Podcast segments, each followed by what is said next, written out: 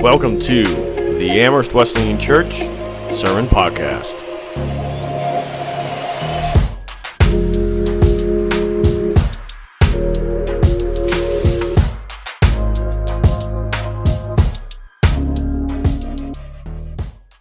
We're turning to the book of First Peter this morning.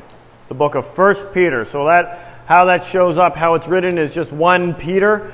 Um, if you've got your Bible app, you can open up your Bible app, hit the go to the section where it says read, and then hit the top where it's got the book listed, and then scroll basically to the bottom, and you'll find it says 1 Peter. We call it First Peter and you'll find the book. If you've got your physical Bible, I suggest you go to the table of contents. Again, look at the bottom, uh, at the end of the New Testament books, and you'll find 1 Peter, 1 Peter, and you'll be able to find it there. If you're just flipping through, you've got to be really, really good to find it because it's a short book at the end, and more often than not, you just really get frustrated flipping back and forth and going, it doesn't exist here, it's not here, I've, I've flipped through every, everything here and it's not here. It's there, it's just short. So I suggest you either pull your app or, or go to the table of contents and you'll find it. And we'll be in 1 Peter chapter 2 in a couple minutes. Um, I have found, and I'm sure that many of you here have found, that today in our world, in our culture, in this community, in this environment that we have, it can be very challenging to be somebody that is religious or has faith or follows, follows Christ. Um, for a number of reasons, uh, we feel we're in this environment that makes us feel like we're losing ground. Like we have these certain beliefs, we have these certain ideas, and we end up losing ground. The, the, the world keeps pushing against it and, and is hostile towards what we say and what we do. Uh, you see this in the media, just in commercials and TV shows and videos. You see, you see the, the feeling, the news, and you feel a little bit of hostility towards churches. You feel hostility towards our beliefs. And words about bigotry and, and phobias end up being thrown around, and it, and it gets pushed against you. Um, if you're watching TV shows, and you, you see a religious person, a, a particularly a, a Christian uh, religious person on a TV show, more often than not, you, you know that it's, it's not going to end well for them. Uh, if, if you're into watching murder mysteries, um, and and you're watching the show and there's a Christian there or a pastor or a priest on there and they start out in the show being very good and they, they say, oh, they're a pastor, they're fine, or, or they come and they present themselves and they're like, yeah, I'm a Christian and this is what I do. And you're like, oh man, yeah, they're on this show and they look great. But it's a murder mystery. You know that they did it. Am I right? Every time you they show up and you're like, oh man, they're a Christian, and then you then you're like, no, they're a murderer. And like every time you find out that they're it's not real. And they throw these people in there as kind of this this statement of like, yeah, all Christians are the worst. That's pretty frustrating. We see this, we see this with government and with uh, politics and laws, where we're seeing laws take place that allow things that we feel shouldn't be allowed. Encouraging things that we feel shouldn't be allowed, that aren't good, that aren't good for us, that aren't good for our neighbors, aren't good for our world.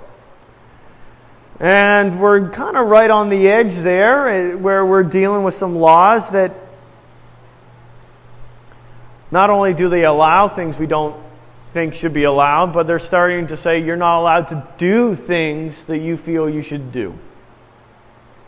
You're not allowed to say things you feel you should say. You're not allowed to teach things you feel you should teach. And it feels like it's just this weight is coming and, and you're being attacked. And then just in our, our everyday interactions with people, uh, whether they're friends or family or coworkers or just people around, you're in some kind of social setting, or you're online and someone shares their opinion, and so you share your opinion, And immediately, immediately the words like bigot, hateful get thrown around. Anybody that thinks that must be, must be this. If you think that, then don't be my friend. If you disagree with me, then unfriend me. Those are conservatives. When did conservative become a swear word? Right? But these things are happening. It feels like we're losing ground, feels like we're being attacked, feels like uh, we're being. Uh, I don't, I don't really want to use the word persecuted because there are people in this world that are really persecuted, but maybe opposed. And we're being opposed with these things. And, and it's frustrating. It's frustrating when it's our neighbors. It's frustrating when it's everything we watch on TV. It's, it's frustrating when it's our political system. And we're left in this place. What are we supposed to do? What are we supposed to do this? What are, how can we stop this? What are we supposed to say? What are, how do we oppose it? How do we get things back on the right track? What is it that we're supposed to do? How can we stop it? And it gets very frustrating, and you end up getting very angry, and you feel lost. And what am I supposed to do? What am I allowed to do? Well, interestingly, in 1 Peter, Peter's writing to the church, and he gives some pretty clear instruction on this. Now, I encourage you to turn to 1 Peter chapter 2 and read this with me so that you know that I'm not making this up. If you're frustrated and angry, feel like we're losing ground, this is going to be a difficult passage to read. But I think it's important for us to read it and apply it to our lives today. This is what Peter says. 1 Peter chapter 2 verse 11 through to the end of 17. Dear friends, I urge you as foreigners and exiles and I believe he's talking about that our actual citizenship, belongs to Christ, that we belong, we are citizens of heaven, we are citizens of the kingdom of God, and this is a secondary citizenship now, he may also be talking to people that don't have a national citizenship, they don't have the passport to that country, but I believe his main point is that you belong to heaven, not to Canada, primarily. But I urge you, as foreigners and exiles, to abstain from sinful desires which wage war against your soul. Live such good lives among the pagans that though they accuse you of doing wrong, they may see your good deeds and glorify God on the day He visits us. Submit yourselves to the Lord for the Lord's sake to every human authority. Whether to the emperor, president, prime minister,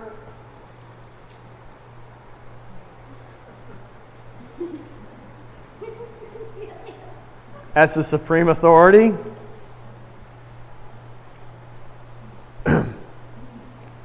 or to governors, premiers, mayors,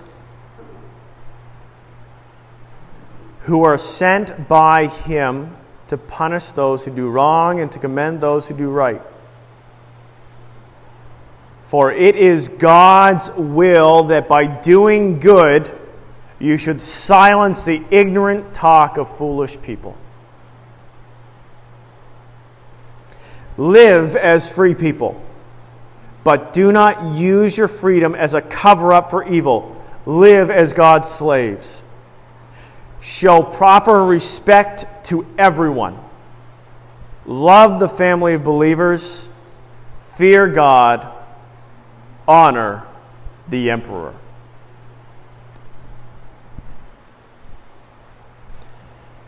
Now, I don't know how you guys feel about those who are in authority. I don't know how you feel about those people that are in charge politically of our province, of our country, different countries, our world. But I imagine a lot of you are not real happy all the time with these politicians. I imagine that many of us have said interesting, have used interesting adjectives for them.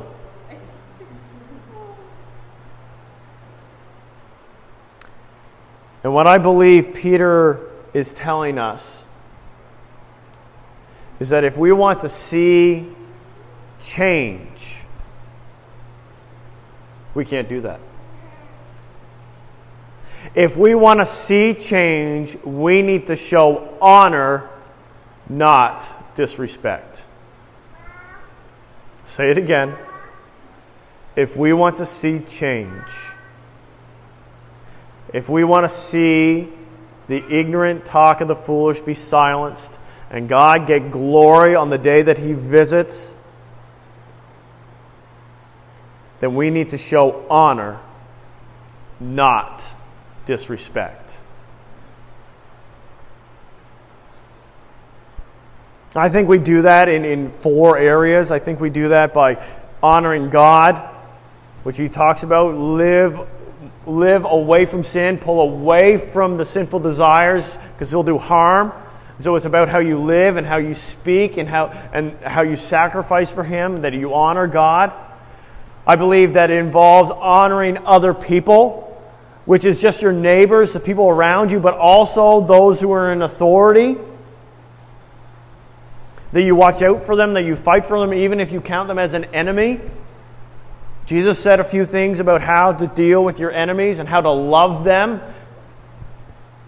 I believe it, it means that we need to honor the law that is in place in our land.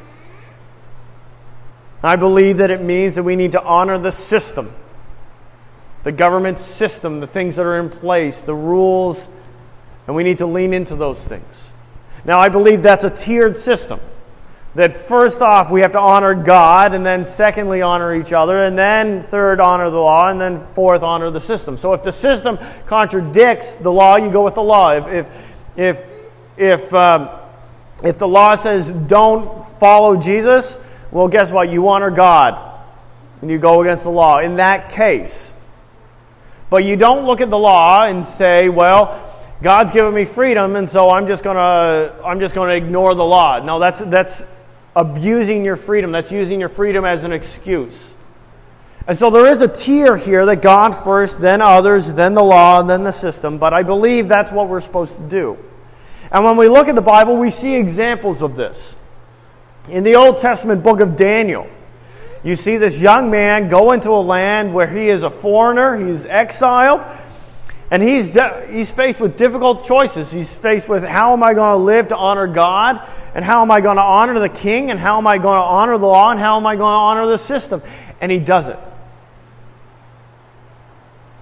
We see nowhere that Daniel starts a rebellion that Daniel speaks against the king, even when the king makes a dumb decision. We don't see Daniel going after the people that accuse him and then set him up for sabotage and disaster. We see him breaking the law that contradicts honoring God. But because he honored the king and he honored God and he honored the law where he could, And he honored the system and he submitted himself to the consequences of the law and to the consequences of the system. We see that God actually saved him, that the evil people were removed from authority, and the law was changed.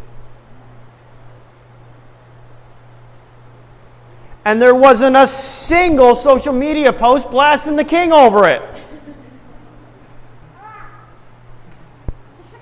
And change happened because he showed honor, not disrespect.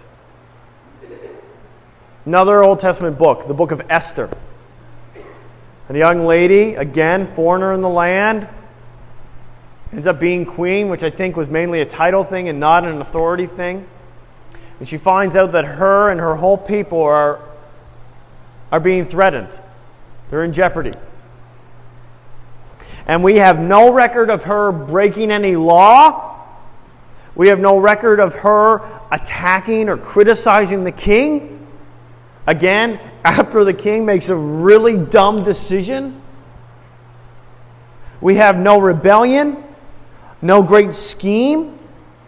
We see her leaning into the system that says you can go to the king and you can make your appeal, but you have to understand that if the king doesn't want to see you, then you may be killed. And she takes the risk. She honors the system. She doesn't go through a back door. She honors the system. She works through it. She takes the risk. She is met, and things change. And because of that, we see that again, the evil person is removed from authority. The plan backfires, her people is, are saved, and the laws are changed.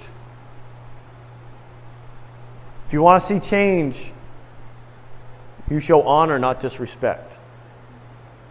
In the New Testament, Paul.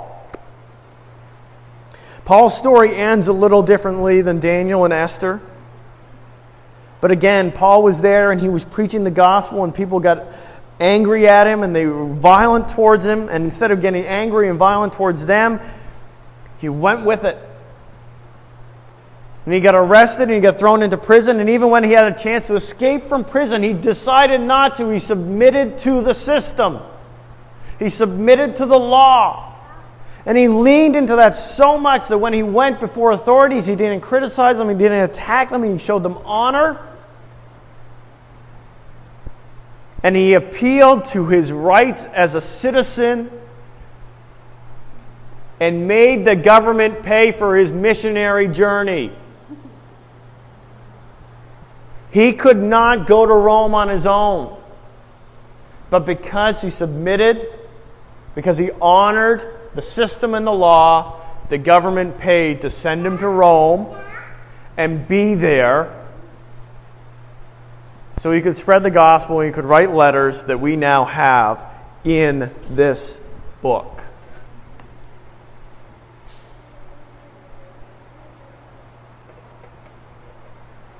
We may not have that if he hadn't honored the law and honored the others and honored God and honored the system.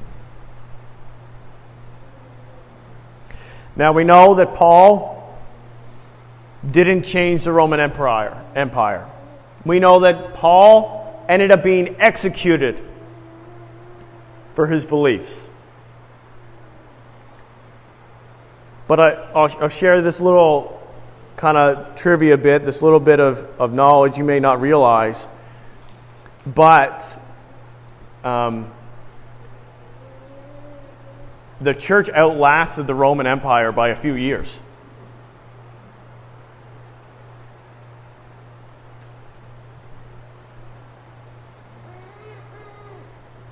Paul saw change where it mattered. He saw the kingdom of God advanced. He saw the gospel advanced. Costed him? Sure. But he has a greater reward now with Christ. And for 2,000 years, we have seen the church continue to grow and benefit from his work because he showed honor and not disrespect. So, what that means for us is that we need to do the same thing.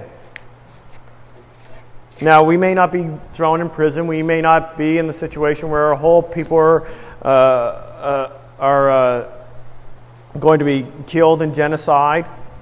We may not be in the place where we're going to be thrown into a lion's den. I'm not even sure where you'd find a lion's den. Um, but we're in the place where we're feeling opposed. And there are certain people and certain laws and certain, certain things attacking us. And we need, we need to show honor. We need to show honor to God in how we live our lives. That means honoring Him in, in what we give, in what we do, what we say. That when He tells us to do something, we do it. When He says stop doing that, you stop doing that. When He says sell your car, you sell your car. If He say go talk to that person, you go talk to that person. If He says you need to forgive so and so, you forgive so and so. If you say you need to go apologize to so and so, you need to go apologize to so and so. If it means you need to change your hobbies, you need to change what you do with your money, you need to change what you do for a job, you need to change where you live, you need to change where you drive, you need to change something, you need to change how you talk to your wife, you need to change how you deal with your kids, you need to, whatever it is that He calls you to be and to do, you need to honor Him by doing it. And some of that is very clear. All of it is very clearly laid out here. And some of it is more things by the leading of the Spirit. Like he says, I want you to give up that car and go with this other car. That's, you're not going to find, thou shalt not drive a Ford. right? I, I think it's in there somewhere, but you're probably not going to find it. And so that's, that's you developing a relationship with the Holy Spirit and Him leading. But some of it is like you need to ask forgiveness from those you have wronged. That's very clear. You don't need to wait for the Holy Spirit to tell you that. He's already told you that. And so we need to honor God. And when other things oppose us, whether it's our reputation or pressure from the public or pressure from the laws that say, no, you can't pray, you can't talk about God, you can't do this, guess what? You honor God first. Absolutely. But you also need to honor others. That's treating them with honor and respect, even if they don't deserve it. Even if we consider them enemies, people that are trying to destroy us personally or trying people trying to destroy our faith, we need to show them honor and respect anyways. We need to love them anyways. We need to look out for them anyways. We need to give to them anyways, even if there is no reward for us. Reminded by a passage the other day that said, Jesus said, Lend to those who are your enemies without expecting them to give it back. Basically, give. Don't lend, just give it to your enemy.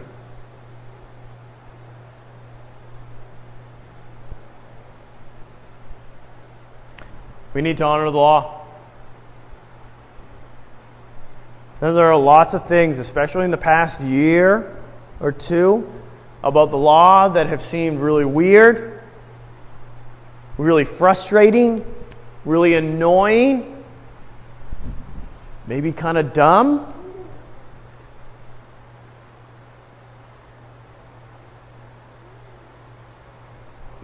But Peter makes it clear But that's not up to you to decide. That's not up to you to decide. And if the law is in place and it does not oppose God, and it does not keep you from honoring other people, then you need to submit to it. You need to honor the law and the lawmakers. I'm not a big fan of that but I'm not in charge. Now, if I'm going to follow God, then I need to follow Him and I got to trust Him that He knows what He's doing and He's going to take this someplace.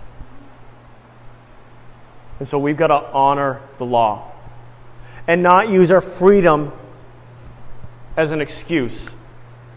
Like, you're not going to find anywhere in here that says, Thou shalt not speed. And you may say, Paul said that all things are are permissible. So I don't really need to follow any laws. I have freedom in Christ to go as fast as I want.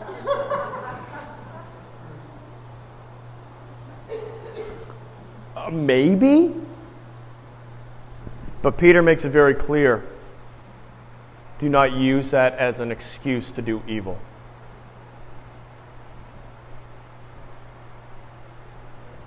Not speeding isn't something that's going to dishonor others or dishonor God. So you need to submit to it. We also need to honor the system, which is honoring our politicians, our leaders, I'm leaning into the structure and the open doors that we have. Now, here in Canada, we can vote, we can protest. There are very legal, clear ways that we can protest. There are ways that we can have our voices shared. We can, you can be a politician. You can run for office. You can be a lawyer. You can be a leader. You can be a mayor. You can be all those things. You can run for all those things. You can have a vote in those things. Lean into that. Use it. Speak. Share your opinion. But do it with honor.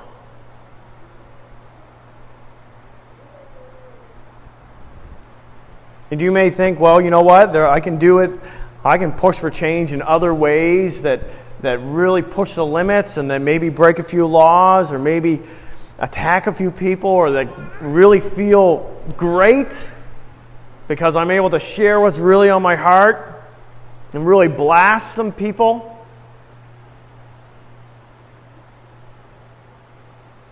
I don't see Paul, Esther, or Daniel doing those things.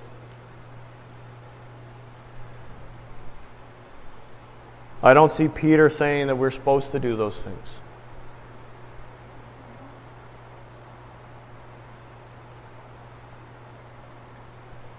We have a system. Our biblical examples show that if you follow that system, you lean into that system, God can open doors. God can make change. And God will build His kingdom, His way and it's going to last. The kingdom of God outlasted the Babylonian Empire and the Roman Empire. And he's going to outlast the Empire of Canada and the Empire of the United States and Russia and China and so I think we can trust to do it his way. But it requires that even when the politicians are acting like turds,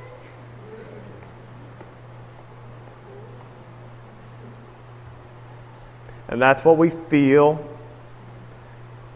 and you may have good reason to think that.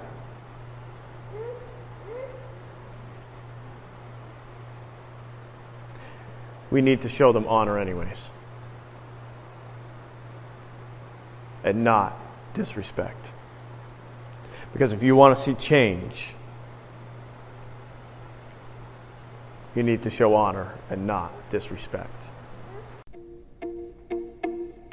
Thanks for listening and being part of our church and joining us in this journey to become down to earth people following Jesus in down to earth ways.